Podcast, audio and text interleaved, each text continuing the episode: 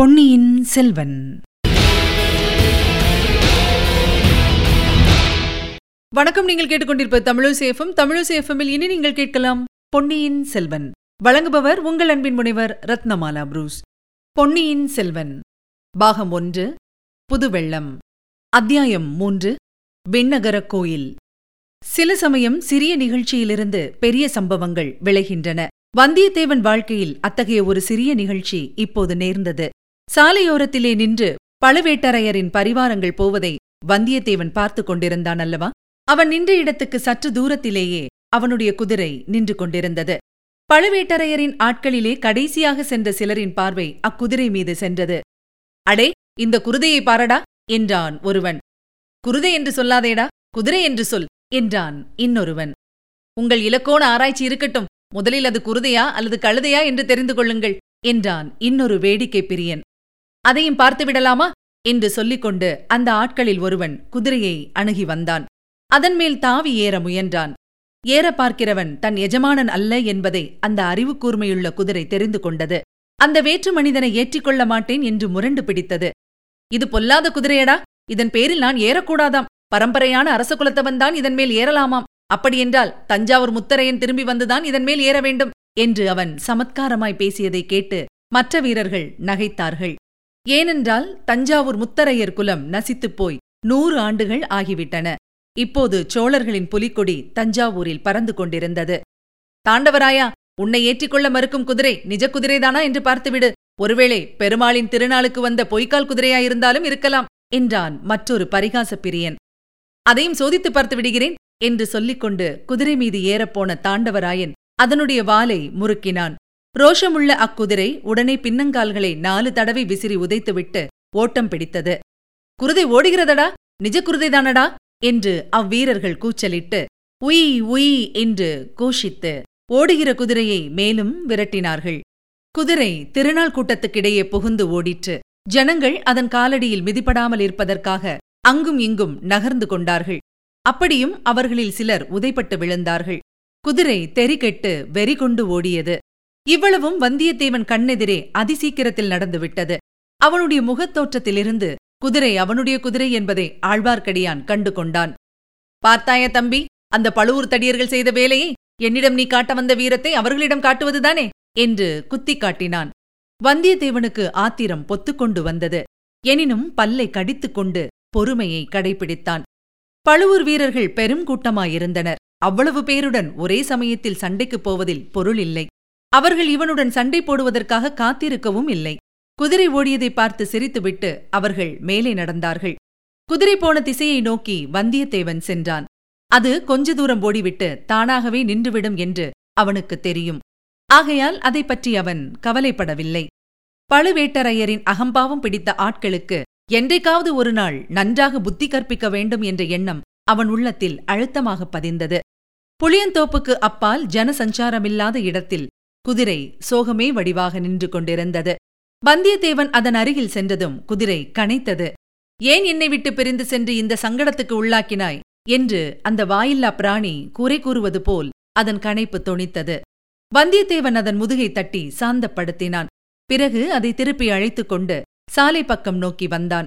திருவிழா கூட்டத்தில் இருந்தவர்கள் பலரும் அவனை பார்த்து இந்த முரட்டு குதிரையை ஏன் கூட்டத்தில் கொண்டு வந்தாய் தம்பி? எத்தனை பேரை அது உதைத்து தள்ளிவிட்டது? என்றார்கள். இந்த பிள்ளை என்ன செய்வான்? குதிரைதான் என்ன செய்யும்? அந்த பழுவேட்டரையரின் முரட்டு ஆட்கள் அல்லவா இப்படி செய்துவிட்டார்கள் என்று இரண்டொருவர் சமாதானம் சொன்னார்கள். ஆழ்வார்க்கடியான் இன்னமும் சாலையில் காத்துக் கொண்டு நின்றான்.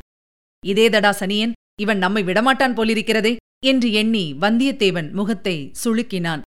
தம்பி நீ எந்த பக்கம் போகப் போகிறாய்? என்று ஆழ்வார்க்கடியான் கேட்டான்.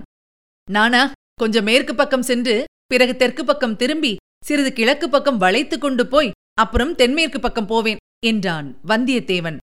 அதையெல்லாம் நான் கேட்கவில்லை. இன்று ராத்திரி எங்கே தங்குவாய் என்று கேட்டேன். நீ எதற்காக அதை கேட்கிறாய்?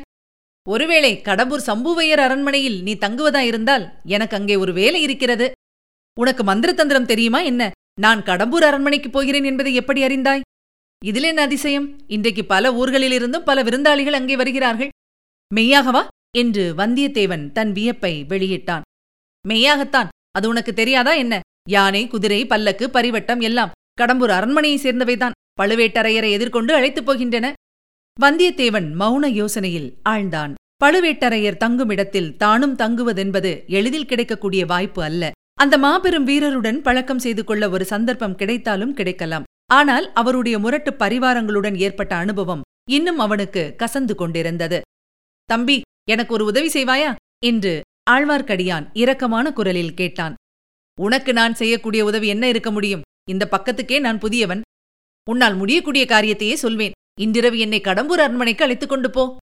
எதற்காக? அங்கே யாராவது வீரசைவர் வருகிறாரா?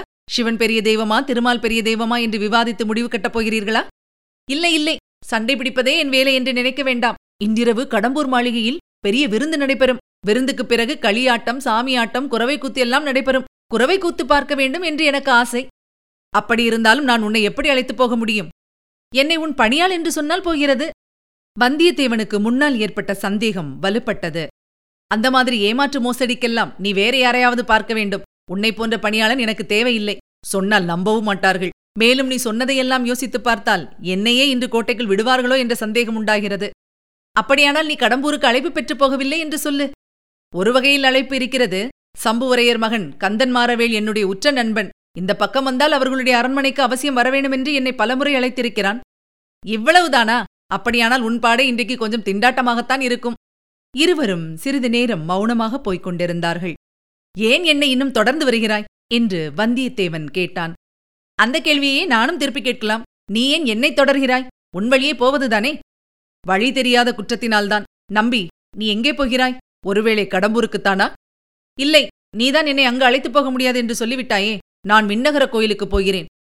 வீர நாராயண பெருமாள் சந்நிதிக்குத்தானே? ஆம். நானும் அந்த ஆலயத்துக்கு வந்து பெருமாளை சேவிப்பதற்கு விரும்புகிறேன். ஒருவேளை விஷ்ணு ஆலயத்துக்கு நீ வரமாட்டாயோ என்று பார்த்தேன். இங்கே ஈஸ்வர முனிகள் என்ற பட்டர் பெருமாளுக்கு கைங்கரியம் செய்து வருகிறார். அவர் பெரிய மகான். நானும் கேள்விப்பட்டிருக்கிறேன். ஒரே கூட்டமாயிருக்கிறதே. கோயிலில் ஏதாவது விசேஷ உற்சவம் உண்டோ? ஆம் இன்று ஆண்டாள் திருநட்சத்திரம். ஆடி பதினெட்டாம் பெருக்கோடு ஆண்டாளின் திருநட்சத்திரமும் சேர்ந்து கொண்டது. அதனால்தான் இவ்வளவு கோலாகலம்.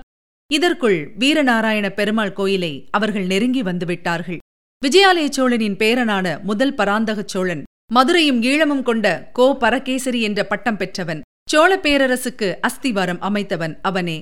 தில்லை சிற்றம்பலத்துக்கு அவன் பொன்கூரை வேய்ந்து சரித்திர புகழ் பெற்றவன். சோழ சிகாமணி சூரசிகாமணி முதலிய பல விருதுப் பெயர்களோடு வீரநாராயணன் என்னும் சிறப்புப் பெயரையும் அவன் கொண்டிருந்தான். பராந்தகனுடைய காலத்தில் வடக்கே இரட்டை மண்டலத்து ராஷ்டிரகூட மன்னர்கள் வலிமை பெற்று விளங்கினார்கள். மானிய கேடத்திலிருந்து அவர்கள் படையெடுத்து வரக்கூடுமென்று பராந்தகன் எதிர்பார்த்தான். எனவே தனது முதல் புதல்வனாகிய இளவரசன் ராஜாதித்தனை ஒரு பெரிய சைனியத்துடன் திருமுனைப்பாடி நாட்டில் இருக்க செய்தான். அந்த சைனியத்தைச் சேர்ந்த லட்சக்கணக்கான வீரர்கள் வேலையின்றி சும்மா இருக்க நேர்ந்த காலத்தில் ராஜாதித்தன் ஒரு யோசனை செய்தான். குடிமக்களுக்கு உபயோகமான ஒரு பெரும் பணியை அவர்களைக் கொண்டு செய்விக்க எண்ணினான். வடகாவேரி என்று பக்தர்களாலும் கொள்ளிடம் என்று மற்றவர்களாலும் அழைக்கப்பட்ட பெருநதியின் வழியாக அளவில்லாத வெள்ள நீர் ஓடி வீணே கடலில் கலந்து கொண்டிருந்தது. அதில் ஒரு பகுதியை பயன்படுத்த எண்ணி தன் வசம் இருந்த வீரர்களைக் கொண்டு கடல் போன்ற விசாலமான ஏரி ஒன்றை அமைத்தான். அதை தன் அருமை தந்தையின் பெயரால் வீர நாராயண ஏரி என்று அழைத்தான். அதன் கரையில் வீரநாராயணபுரத்தை ஏற்படுத்தி அதில் ஒரு விண்ணகரையும் எடுத்தான். விஷ்ணு கிருகம் என்பது அந்நாளில் விண்ணகரம் என்று தமிழாக்கப்பட்டு வழங்கிற்று. ஸ்ரீமன் நாராயணமூர்த்தி நீரில் பள்ளி கொண்டு நீர்மயமாக இருப்பவரல்லவா? எனவே ஏரிகளை காத்தருளுவதற்காக ஏரி கரையையொட்டி ஸ்ரீமன் நாராயணமூர்த்திக்கு கோயில் எடுப்பது அக்காலத்து வழக்கம். அதன்படி வீரநாராயணபுர விண்ணகரத்தில் வீரநாராயண பெருமாளை கோயில் கொண்டு எழுந்தருளச் செய்தான். அத்தகைய பெருமாளின் கோயிலுக்குத்தான் இப்போது வந்தியத்தேவனும் ஆழ்வார்க்கடியானும் சென்றார்கள். சந்நிதிக்கு வந்து நின்றதும் ஆழ்வார்க்கடியான் பாட ஆரம்பித்தான். ஆண்டாளின் பாசுரங்கள் சிலவற்றை பாடிய பிறகு நம்மாழ்வாரின் தமிழ் வேதத்திலிருந்து சில பாசுரங்களை பாடினான். பொலிக பொலிக பொலிக போயிற்று வல்லுயிர் சாபம் நலியும் நரகமும் நைந்த நமனுக்கிங்கு யாதொன்றுமில்லை கலியும் கெடும் கண்டு கொள்மின் கடல்வண்ணன் பூதங்கள் மண்மேல் மலியப் புகுந்து இசைபாடி ஆடி ஒளிதரக் கண்டோம் கண்டோம் கண்டோம் கண்டோம் கண்ணுக்கிணியன கண்டோம். தொண்டீர் எல்லீரும் வாரீர் தொழுது தொழுது நின்றார்த்தும் வண்டார் தன்னன் துழாயான் மாதவன் பூதங்கள் மண்மேல் பண்டான் பாடி நின்றாடி பறந்து திரிகின்றனவே. இவ்விதம் பாடி வந்தபோது ஆழ்வார்க்கடியானுடைய கண்களிலிருந்து கண்ணீர் பெருகி தாரை தாரையாய் அவன் கன்னத்தின் வழியாக வழிந்தோடியது. வந்தியத்தேவன் அப்பாடல்களை கவனமாக கேட்டு வந்தான். அவனுக்கு கண்ணீர் வராவிட்டாலும் உள்ளம் கசிந்துருகியது. ஆழ்வார்க்கடியானைப் பற்றி அவன் முன்னர் கொண்டிருந்த கருத்தும் மாறியது. இவன் பரமபக்தன் என்று எண்ணிக்கொண்டான். வந்தியத்தேவனைப் போலவே கவனமாக அப்பாசுரங்களை இன்னும் சிலரும் கேட்டார்கள். கோயில் முதலிமார்கள் கேட்டார்கள். அர்ச்சகர் ஈஸ்வரப்பட்டரும் கண்ணில் நீர்மல்கி நின்று கேட்டார். அவருக்கு அருகில் நின்று கொண்டு அவருடைய இளம் புதல்வன் பால்மணம் மாறா பாலகன் ஒருவன் கேட்டிருந்தான். ஆழ்வார்க்கடியான் பத்து பாசுரங்களை பாடிவிட்டு கலிவயல் தென்னன் குருகூர் காரிமாறன் சடகோபன் ஒலிபுகழ் ஆயிரத்து இப்பத்து உள்ளத்தை மாசருக்குமே என்று பாசுரத்தை முடித்தான். கேட்டிருந்த பட்டரின் குமாரனாகிய பாலகன் தன் தந்தையிடம் ஏதோ கூறினான். அவர் மல்கிய கண்ணீரை துடைத்துக் கொண்டு ஐயா குருகூர் சடகோபர் என்னும் நம்மாழ்வார் மொத்தம் ஆயிரம் பாடல்கள் பாடியிருப்பதாக தெரிகிறதே அவ்வளவும் உமக்கு தெரியுமா? என்று கேட்டார். அடியேன் அவ்வளவு பாக்கியம் செய்யவில்லை சில பத்துக்கள் தான் எனக்கு தெரியும் என்றான் ஆழ்வார்க்கடியான் தெரிந்தவரையில் இந்த பிள்ளைக்கு சொல்லிக் கொடுக்க வேணும் என்றார் ஈஸ்வர முனிகள் பின்னால் இந்த ஊர் பல பெருமைகளை அடையப் போகிறது. பால்வடியும் முகத்தில் தேஜஸ் பொலிய நின்று நம்மாழ்வார் பாசுரங்களை கேட்ட பாலகன் வளர்ந்து நாதமுனிகள் என்ற திருநாமத்துடன் வைஷ்ணவ ஆச்சாரிய பரம்பரையில் முதலாவது ஆச்சாரியராகப் போகிறார். குருகூர் என்னும் ஆழ்வார் திருநகரிக்குச் சென்று வேதம் தமிழ் செய்த நம்மாழ்வாரின் ஆயிரம் பாசுரங்களையும் தேடி சேகரித்து வரப்போகிறார். அப்பாசுரங்களை அவருடைய சீடர்கள் இசையுடன் பாடி நாடெங்கும் பரப்பப் போகிறார்கள். நாதமுனிகளின் பேரராக அவதரிக்கப் போகும் ஆழவந்தார் பல அற்புதங்களை செய்தருளப் போகிறார். இந்த இருவரும் அவதரித்த க்ஷேத்திரத்தை தரிசிக்க உடையவராகிய ஸ்ரீ ராமானுஜரை ஒருநாள் வரப்போகிறார். வரும்போது வீரநாராயண ஏரியையும் அதன் எழுபத்து நான்கு கணவாய்களையும் பார்த்து அதிசயிக்கப் போகிறார். ஏரி தண்ணீர் எழுபத்து நாலு கணவாய்களின் வழியாகப் பாய்ந்து மக்களை வாழ வைப்பது போலவே நாராயணனுடைய கருணை வெள்ளத்தை ஜீவகோடிகளுக்கு பாய செய்வதற்காக எழுபத்து நாலு ஆச்சாரிய பீடங்களை ஏற்படுத்த வேண்டும் என்று அம்மகானின் உள்ளத்தில் உதயமாகப் போகிறது. அதன்படியே எழுபத்து நான்கு சிம்மாசனாதிபதிகள் என்ற பட்டத்துடன் வைஷ்ணவ ஆச்சாரிய புருஷர்கள் ஏற்படப் போகிறார்கள். இந்த மகத்தான நிகழ்ச்சிகளையெல்லாம் வைஷ்ணவ குரு பரம்பரை சரித்திரம் விவரமாக சொல்லட்டும் என்று விட்டுவிட்டு மறுபடியும் நாம் வந்தியத்தேவனை கவனிப்போம். பெருமாளை சேவித்துவிட்டு ஆலயத்துக்கு வெளியில் வந்ததும் வந்தியத்தேவன் ஆழ்வார்க்கடியானை பார்த்து நம்பிகளே தாங்கள் இத்தகைய பரமபக்தர் என்றும் பண்டித சிகாமணி என்றும் எனக்கு தெரியாமல் போயிற்று. ஏதாவது அபச்சாரமாக நான் பேசியிருந்தால் மன்னிக்க வேண்டும் என்றான். மன்னித்து விடுகிறேன் தம்பி. ஆனால் இப்போது எனக்கு ஒரு உதவி செய்வாயா? சொல்லு. தாங்கள் கேட்கும் உதவி என்னால் முடியாது என்றுதான் சொன்னேனே. நீங்களும் ஒப்புக்கொண்டீர்களே. இது வேறு விஷயம். ஒரு சிறிய சீட்டு கொடுக்கிறேன். கடம்பூர் அரண்மனையில் நீ தங்கினால் தக்க சமயம் பார்த்து ஒருவரிடம் அதை கொடுக்க வேண்டும். யாரிடம்? பழுவேட்டரையரின் யானைக்கு பின்னால் மூடு பல்லக்கில் சென்றாளே அந்த பெண்மணியிடம். நம்பிகளே என்னை யாரென்று நினைத்தீர்கள்? இம்மாதிரி வேலைக்கெல்லாம் நான் தான் ஆகப்பட்டேன். தங்களைத் தவிர வேறு யாராவது இத்தகைய வார்த்தை என்னிடம் சொல்லியிருந்தால் தம்பி படபடப்பு வேண்டாம். உன்னால் முடியாது என்றால் மகாராஜனாய் போய் வா. ஆனால் எனக்கு மட்டும். இந்த உதவி நீ செய்திருந்தால் ஏதாவது ஒரு சமயத்தில் உனக்கும் என் உதவி பயன்பட்டிருக்கும். பாதகமில்லை. போய் வா. வந்தியத்தேவன் பிறகு அங்கே ஒரு கணம் கூட நிற்கவில்லை. குதிரை மீது தாவி ஏறி விரைவாக விரட்டிக் கொண்டு கடம்பூரை நோக்கிச் சென்றான். இதுவரை நீங்கள் கேட்டது பொன்னியின் செல்வன். வழங்கியவர் உங்கள் அன்பின் முனைவர் ரத்னமாலா புரூஸ். மீண்டும் அடுத்த அத்தியாயத்தில் சந்திக்கலாம். இணைந்திருங்கள் மகிழ்ந்திருங்கள்.